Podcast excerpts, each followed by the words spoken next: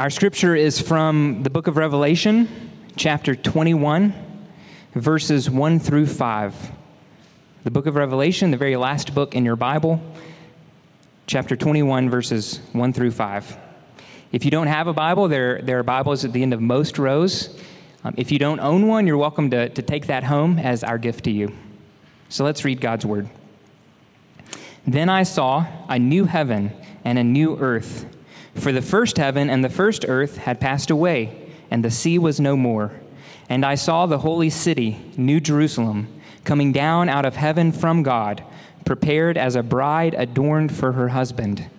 And I heard a loud voice from the throne saying, Behold, the dwelling place of God is with man. He will dwell with them, and they will be his people and God Himself will be with them as their God.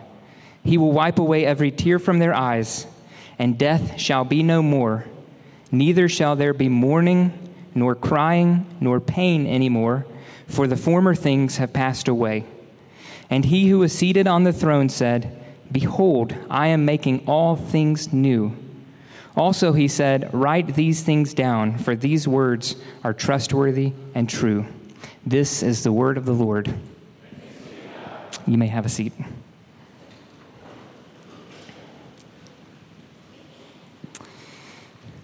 Well, I want to introduce y'all. Some of y'all have met this uh, character before, but I want to introduce y'all to one of my son's favorite movie characters right now. One of his favorite movies that I've seen in bits and pieces probably a dozen times over the past two or three weeks. And this is Officer Judy Hopps from the movie Zootopia. Has anyone seen it? If you haven't, it's on Netflix. So you should, if you have a lazy Sunday afternoon, this is how you can spend your Sunday. So I've seen, uh, I've, like I said, I've seen this movie several times now in bits and pieces. And one thing that I love is like the tenacity of Officer Judy Hopps. Like, it's almost so over the top. I mean, it is so over the top that it's comical. Like, that's one of the best parts about the movie. And three characteristics that I think you see in Officer Judy Hopps are these three things you see passion, you see purpose, and then you see courage. Passion, purpose, and courage.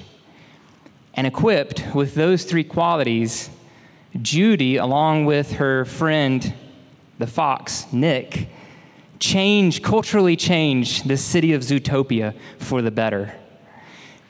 And as she's equipped with those three qualities passion, purpose, and courage she's filled with like this immense hope for the future. Like nobody around her believes that predators and prey can dwell together. But she has this vision, this hopeful vision for a future where predators and prey can live together in peace and harmony, right? She's filled with hope. And hope works itself out in passion, purpose, and courage. And as I'm thinking about that, like it struck me that this is true not only of this fictional character, Officer Judy Hopps, but this is true of every person who has led movements that have led to significant cultural change throughout world history.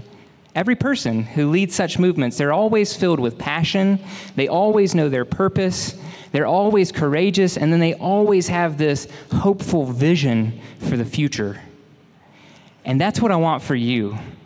I want you to be a person that is passionate and you know your purpose in this world and you're courageous and you have this hopeful vision for what Memphis and what the world can be. And we're working together to see that come to being, to come to fruition in our lifetime.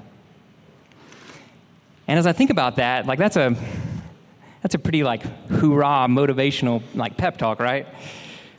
But as I think about that in my own life, I think very few things have inspired passion, purpose, and courage.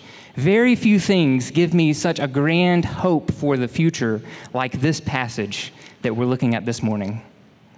And these amazing realities and truths that we're going to talk about this morning. This is one of my favorite passages in all of Scripture. These are some of my favorite truths to reflect on and think about. So I want to just invite you guys into that this morning. So we're in the book of Revelation. Anybody know of that book of the Bible?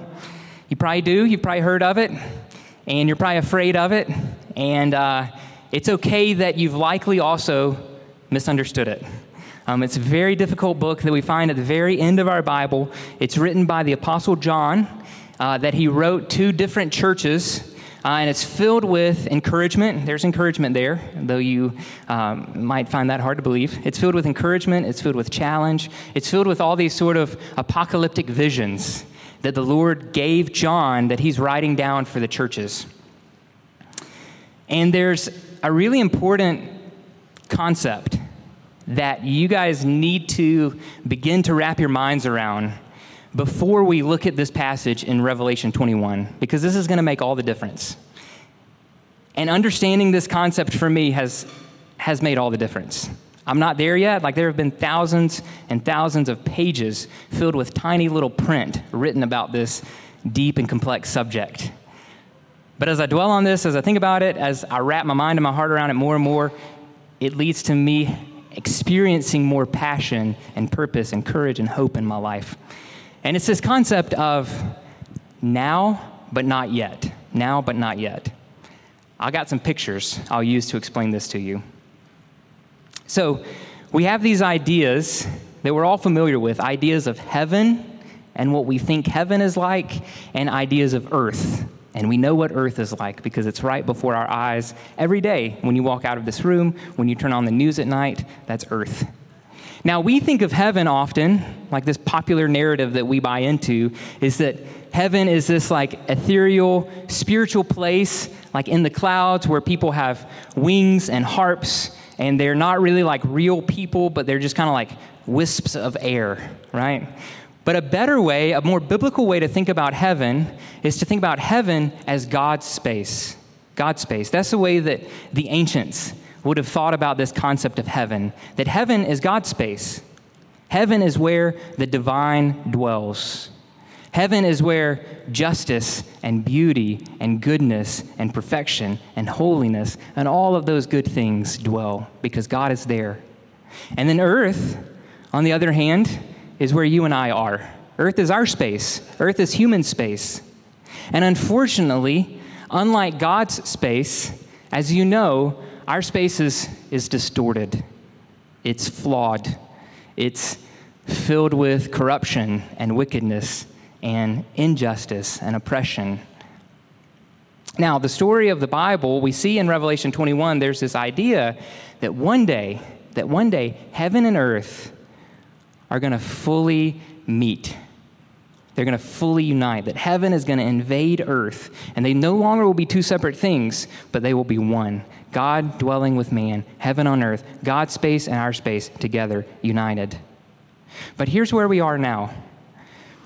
When Jesus came 2,000 years ago today, heaven invaded earth. And now, through the life, death, resurrection of Jesus, and through the ministry of his church, us, the bride of Christ, followers of Jesus, heaven is invading earth and spreading into all the world. Do you see that? Heaven and earth are kissing. Heaven and earth are starting to meet. Now, we're not yet to Revelation chapter 21, when heaven, when God's space completely fills the earth and they perfectly meet and they're perfectly united. We're not there yet. Not yet. But now, Jesus has started spreading heaven throughout earth through his people and through the ministry of his body, the church. The reason that that changes everything is because what we see in John 21 is this beautiful vision that John sees and that he writes down for us this beautiful vision of this glorious day that is yet to come. That one day, what we see here in Revelation 21 really will be true. But that day is not yet. That day is not yet, obviously. But that day, in a way we can't fully understand, has started in the work of Jesus. Heaven is already filling earth. It's like Revelation 21 is a consummation, of everything that we find in the Bible. And consummation is a good word because there's, there's marriage imagery in this passage in Revelation 21. So maybe here's a helpful way for you to think about it. It's like right now, we're engaged, okay? And when I was engaged a few years ago to my wife, like we weren't yet married. But the fact that we were engaged changed a lot of things, right? Like it changed the way that I thought and lived and how I spent my time, but like we weren't yet married. And it's similar for us. Like Jesus has come, heaven is filling earth, heaven is invading earth, but we're still looking forward to what John calls in Revelation the marriage feast of the Lamb. When we'll finally meet God fully and heaven will fully encapsulate earth. So, the reason that this is so important is this changes everything now. Like Revelation 21 is not just this future thing that like it's fun to think about and dream about, but it actually has real implications for you right now and tomorrow on Monday morning as well. And those are some of the things that we're going to uncover and discover as we walk through this passage this morning. So there are three things there are a million things, but there are three elements I want to point out for you. Three things going on in these five verses in Revelation chapter 21. And the first one is place, the second one is people, and the third one is presence. Place, or um, place, people, and presence. So, first, look with me at, um, at verses 1 and 2 of this passage. John says, Then I saw a new heaven and a new earth, for the first heaven and the first earth had passed away, and the sea was no more. And I saw the holy city New Jerusalem, coming down out of heaven from God. The first thing that we need to talk about is this concept of new, okay? Then I saw, John says, a new heaven and a new earth. When we use the word new, think about it. Like, what do we mean when we use the word new? Like, I might use the word new in a sentence like, hey, my computer was really old and really slow, so I had to get rid of it, and I got a new one, right? That's the way that we use the word new. Like, my shoes were really old, were really worn out, they were really uncomfortable, they hurt my feet, so I got some new shoes, right? Something that formerly did not exist in space and time, but now it does exist in space and time. It's new. That's the way we use the word new. But there are actually two Greek words for new, okay? One is the word neos, neos. And that's what I just explained. Like, that's the way that we use the word new. Like, um, like I got a new computer, or I got a new watch, or I got a new shirt, I got a new car. That's the way that we use the word new. That's neos. But there's this other Greek word for new, kainos. Kainos. And kainos means not necessarily new in space and time, but listen to this new in quality or essence. A different way to say it would be renewed renewed. Um, the word I might use for kainos in this computer analogy is like my computer was really old, it was going really slow, so I got it refurbished, right? It's not an exact new computer, it's just this new this this existing computer that's renewed. But that analogy, that metaphor falls short. Because to us, something that's renewed or refurbished is never as good as the original thing, right? Like, would you rather have a new MacBook Air or a six year old MacBook Air that's been refurbished? Come on. You'd rather have a new one. But what we see here, this word kainos, like there's really no way to perfectly explain it in English because it means renewed, but better than the original could ever have been, right? New in quality, new in essence. And what we see is like it's this earth that's renewed. It's this earth that is made new.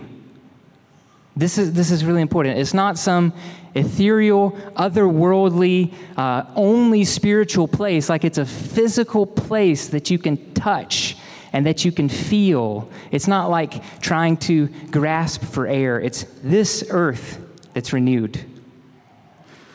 And that's important because that's what we find all throughout the pages of the Bible. But what we find all throughout the pages of our popular culture is like so different than what we find in Scripture. And what we find in popular narrative, popular culture, is this idea that God hates this world. And he can't wait to destroy it and for all of his people to be whisked away into some like cloud filled place, you know? Um, but that's not what we see here. We see that it's this earth, it's a very real physical place that God renews, that God makes new and whole and right and flourishing. God renews this earth, a real place. In fact, throughout the pages of Scripture, we see that God loves place. In Genesis chapters 1 and 2, God creates the entire world. He creates this earth. He loves the earth. And then he plants a garden, the Garden of Eden, and he places his people there.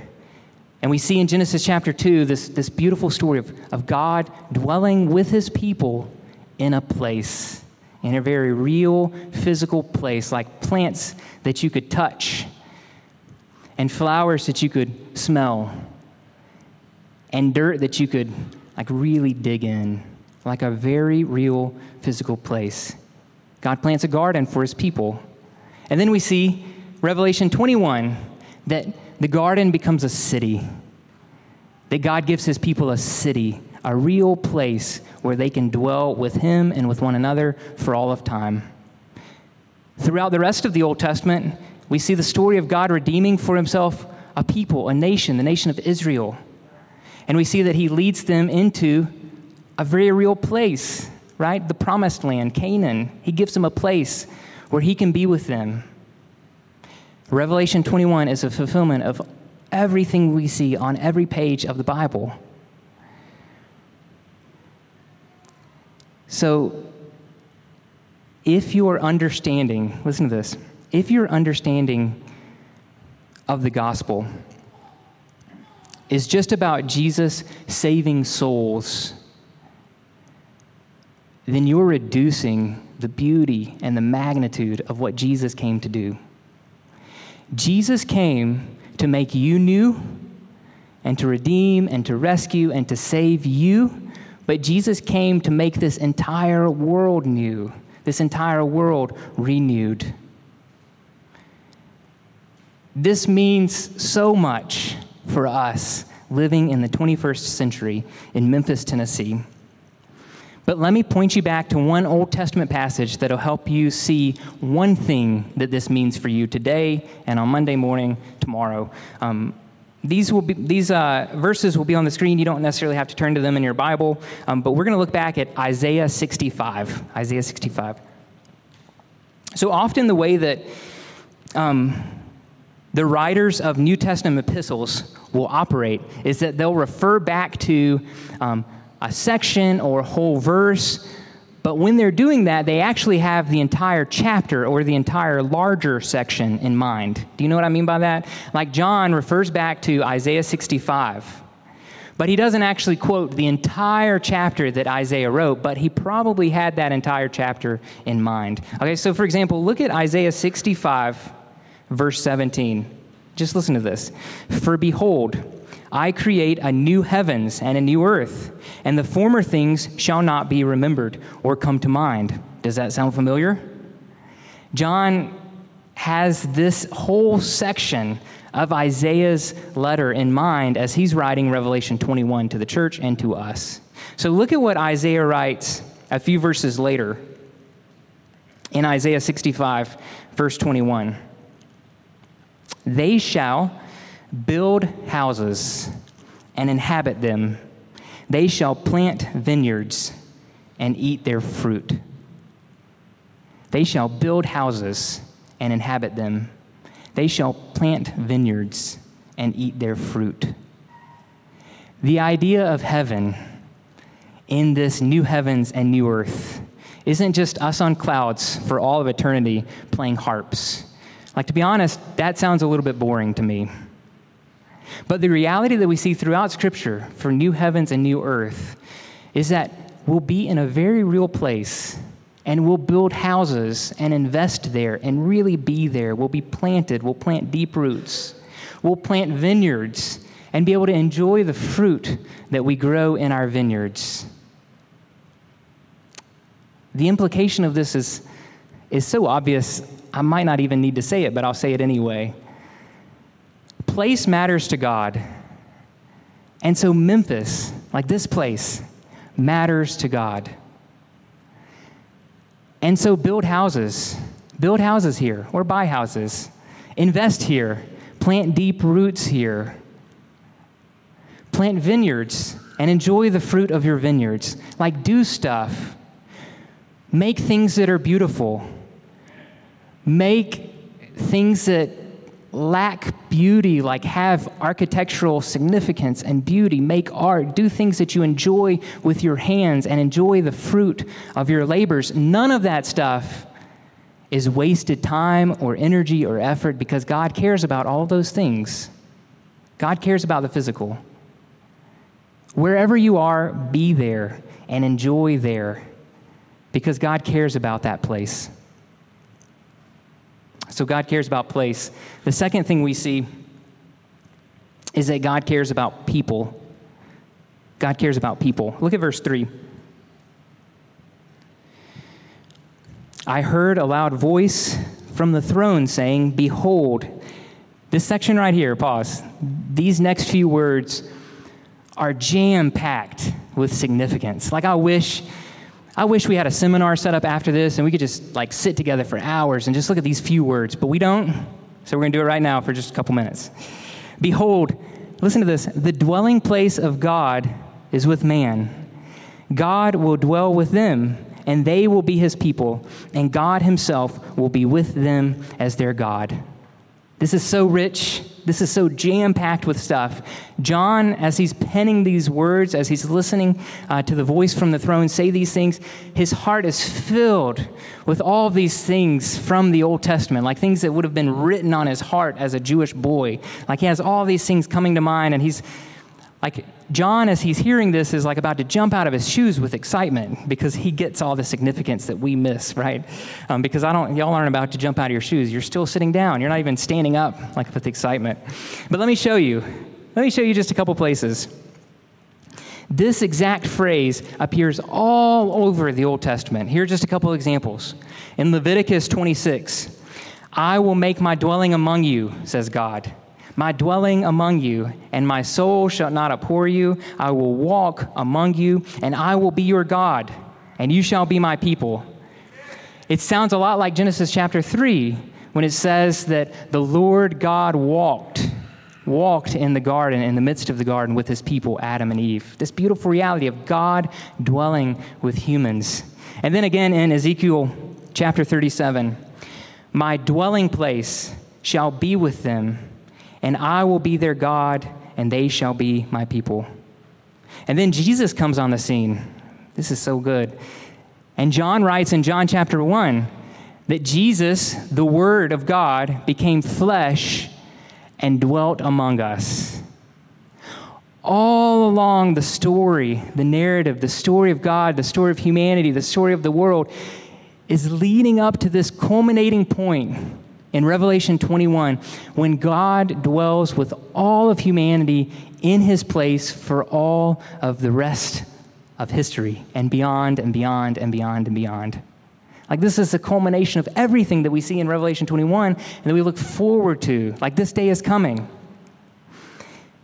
And the beautiful thing about Revelation 21 that the rest of the New Testament unpacks is that we'll dwell with God as real physical creatures just like we just said in the Apostles' Creed, like y'all said it. You said that you believe it. You believe in this crazy thing called the resurrection of the body or the resurrection of the dead. The idea being that the dead will be raised to new life and will be clothed with real, physical, actual bodies. In the same way, in the same pattern that our Lord Jesus, after he was crucified, busted out of the grave and was clothed with a real resurrected body. Like we'll be given resurrection bodies. And with those real physical bodies, we'll dwell with God for all of eternity. Man, that's good. God cares about people. We'll dwell with God as his people in his place. Let me show you this. When John writes this in Revelation 21, verse 3, the word people is actually plural. The word people is actually plural. Some of your English translations, if you're reading along, may actually try to get at this by translating it peoples. Behold, the dwelling place of God is with man. He will dwell with them, and they will be his peoples. This is the first time in all of the Bible, and it's at the very end of the Bible, when this word people is plural, peoples. All throughout the Old Testament, when it's written in Hebrew, He shall dwell with them, I will dwell with you, and you will be my people, and I will be your God. It's singular. But in this instance, it's plural. The beautiful idea being no longer is it a single ethnic group that is God's people, but it's all peoples from every nation, from every place, from every uh, time, every tribe, and every tongue. Will all be clothed with resurrection bodies and dwelling with their God. The implication of this, man, like evangelism matters.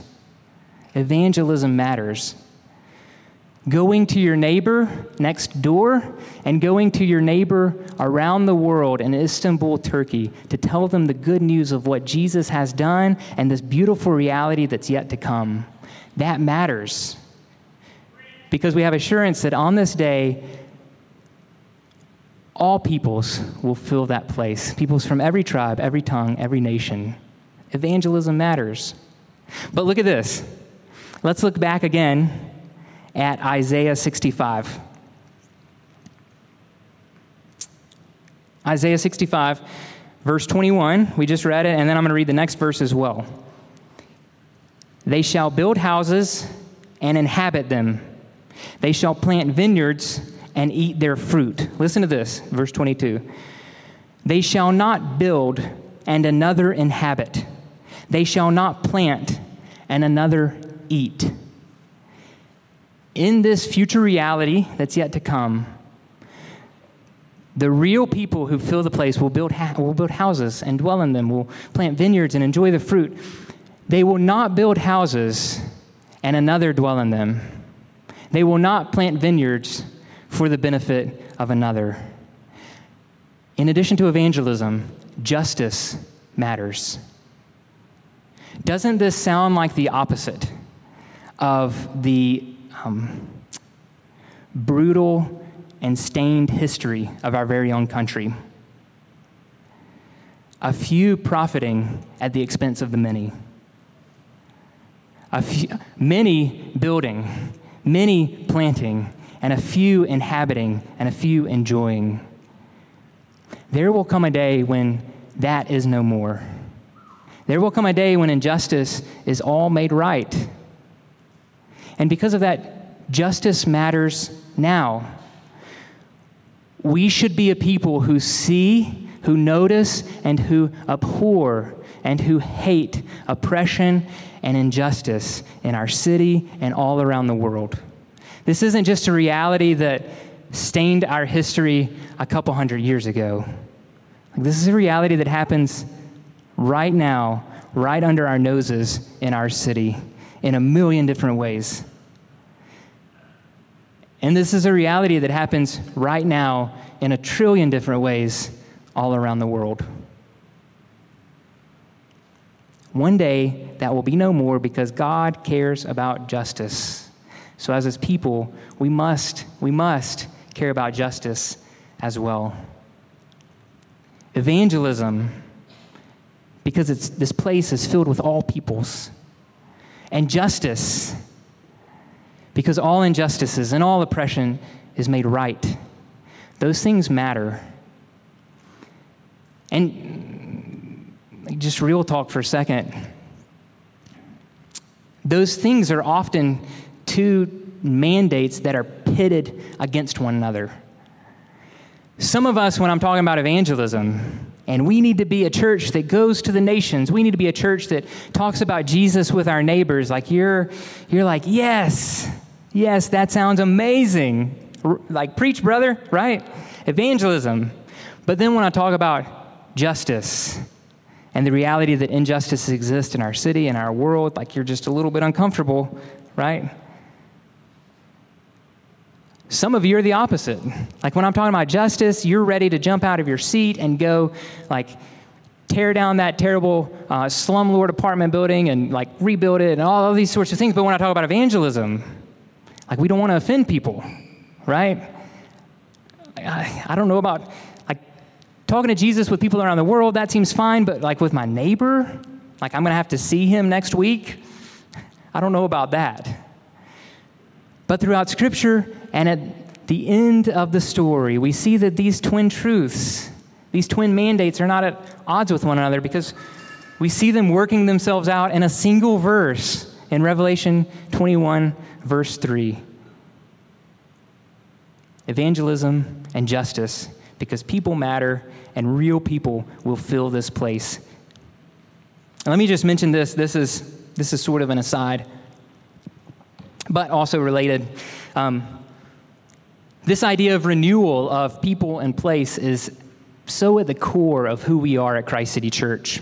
In fact, if you were around at the end of last year, um, you heard us talk a lot about, and you all participated in this thing we did, this initiative we did called the Renew Memphis campaign, where we set out to raise $40,000 above and beyond our regular offering, above and beyond our regular budget, so that we could be about these things in the city, leverage ourselves to really focus on these things here in Memphis and all around the world. Renew Memphis, renew the world. That was the tagline. Um, and you guys, like, y'all blew us away, and you gave above and beyond $40,000. We raised 42,000 and some of y'all are still giving to that. It's pretty amazing. Um, so pretty soon, like we're in the process right now of actually hiring someone to spend all of uh, his efforts working on this and cultivating this in our church. Through your giving, we're able to, to partner with and, and be a part of what's happening through one of our congregants, Jason McFarland, in London and we're able to partner with, and we're able to send many of you over spring break to participate in what God is doing in Central Asia with a family that was sent from our church, the Stegals, Brittany and Tommy and baby Elliot. So, like, this is so core to who we are renewal of the city, of the world, of people, and of place. And I'm so excited about what's happening and what's going to come, like, through our efforts working towards this as a church. The last element we see in Revelation 21 is presence. Presence.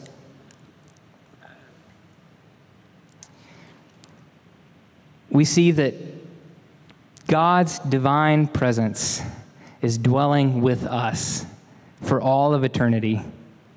God with us and us with God.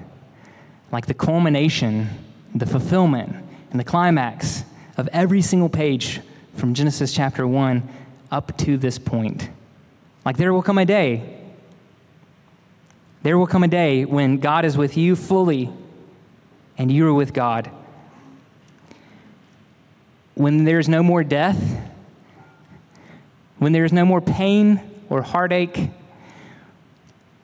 listen, listen to what John writes in Revelation 21. There will come a day when God Himself will wipe the tears from your eyes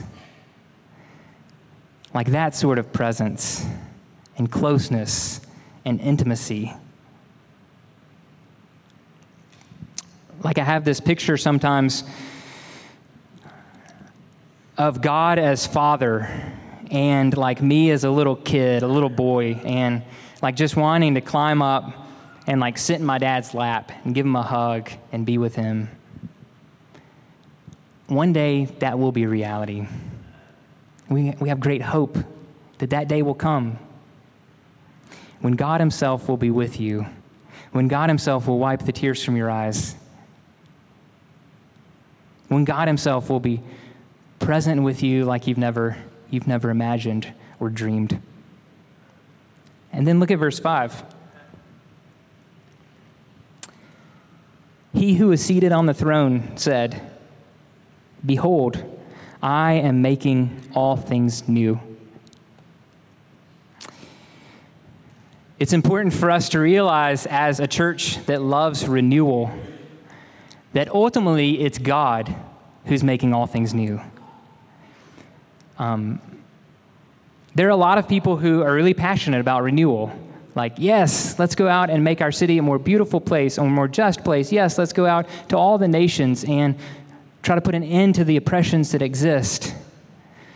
But if we lose sight of this, then I think much of our work, much of our labor will be in vain. because it's ultimately God. It's ultimately God who's making all things new. If you're someone who's like, man, injustices exist in education in our city, and I'm going to go put an end to that. If you're someone who's like fired up by that, then you'll go and you'll do a good job and you'll work. But what's going to happen is like you're going to get in a classroom and you're going to see like man this is this is really hard. Is this is this really what I signed up for? Like I look at my friends who are teachers and I have such empathy for them. Man, it's it's so difficult, it's so challenging, it's so hard. Or you're going to start a business and hard days will hit. Or you're going to be trying to do community in a neighborhood together, and you're going to see like community with other people is really hard because they don't always do exactly what I want them to do. If you go out, if we go out as a church and we try to do this and we forget that it's not us bringing renewal, but it's God making all things new, then we'll burn out and we'll waste away and we'll pull away and we'll go into hiding and isolation. And many of you, you're like, yep, that's exactly what I'm doing right now, right? It's God who makes all things new. And we as his people must remain vitally, vibrantly connected to the one who's bringing renewal to all things. So, let me go back to this, this picture that I painted for you of heaven invading earth. Like it's a future reality that one day heaven will completely fill the earth. And God will completely renew all things, and you will be clothed, clothed with a resurrection body, and you'll dwell with God, adoring and worshiping Him together. But that's not yet. But it started. It started in the work of Jesus, what He did for you on your behalf in His life and His death and His resurrection. And so here's what I want to close with. Before we come and take communion, we get to taste this. Because we're God's people gathered together and we get to sing together in this place, like a real place, like you can touch the chair in front of you and you can hug the person next to you. And we get to worship and adore God. And this is just a taste, like a glimmer, like a movie trailer of what's to come. And then, after we sing a song, we get to come to communion. Elsewhere in his book, the book of Revelation, John writes about this, this feast that will take place with the Lamb, Jesus, and with his people. And when we come to communion, we get we get a taste of that. Like it's a, it's a glimmer. Heaven is right here. Heaven is right here because heaven is where God is, and God is here. So we get to stand. The band will come up. They're going to lead us in a song. We get to stand. We get to sing. We get to worship. We get to adore God. We get to come take communion. Heaven is here. And this is such a, like, I don't want the significance of this moment to slip by you. But let me say this too. There are a lot of you who, like this, like you can tell, like this, this fires me up so much, right? Like, man, my heart's like leaping with joy and excitement as we're talking about these things, but that's not always the case for me. And I know that's not always the case for you either. I know for some of you, like, you've never experienced that. Like, to be excited about Jesus, uh, that, that's never happened to me before. And if that's where you're at, like this morning, if you're like, man, we have to stand again and sing, and he's really excited right now, and that just doesn't sound like me, I want you to know that that's okay. That's okay. Because Jesus still came, Jesus still pursues you. And on that day, you'll be a son, you'll be a daughter, you'll be the beloved one, my son, my daughter, with whom I am well pleased. Those are words we all long to hear, and we hear them in Jesus. Like, it doesn't matter how much like affection you can muster up today. Like, God's love for you is the same because of what Jesus has done. And on that day, like all of the other cares that we have, all of the lesser affections and desires will be done away with. God will wipe away every tear from our eye, and we'll behold our God in full, and we'll worship and we'll adore Him. And your heart will be filled with, with joy unimaginable, joy unexplainable. So we have a chance now to taste that, to experience that.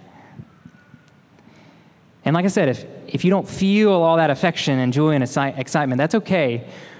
But I still want you to experience that. And so I'll say this like, don't do nothing in this moment. Like maybe you just stand and you just you pray silently. Like, Lord, would you would you do something in my heart? Like, would you give me hope? Because these things feel just so distant and so otherworldly. I, I need hope right now. Or would you fill me with affirmation that I'm a son, I'm a daughter, and you're well, like you love me. So maybe you just you pray silently. Maybe our prayer team will be up here and, and you can come pray with them. Like you can reach out and ask someone like, hey, here's where I'm at, and I'd love I'd love for you to pray for me. Would you pray for me? Maybe I hope that there are some of you who like you just you do want to stand up and sing. You get to adore God. Like you get to worship God. You get to sing loudly with His people in this place, in this moment. And so the band is going to lead us in a song. We'll come and take communion and do whatever you need to do pray, sit, think, come up and ask for prayer, stand, sing, raise your hands in worship and adoration, whatever you need to do. Let me, let me pray for us.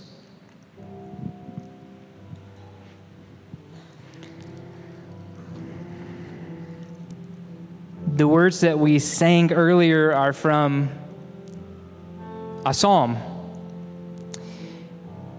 And the psalm says this, and this is my prayer right now for all of us. How lovely is your dwelling place, O Lord of hosts. Your dwelling place. Like it's here and it's now, but it's also not yet. And we look forward to the day when we dwell with you fully and completely and finally and for all of eternity. How lovely is your dwelling place. My soul longs, yes, even faints, for the courts of my God. My heart and my flesh sing for joy to the living God. Lord, would you this morning stir in our hearts and give us hearts that long and even faint to be with you. So, Lord, would you be with us as we sing, as we come to the table? And would our hearts, would you help our hearts to adore and to worship you? In Jesus' name we pray. Amen.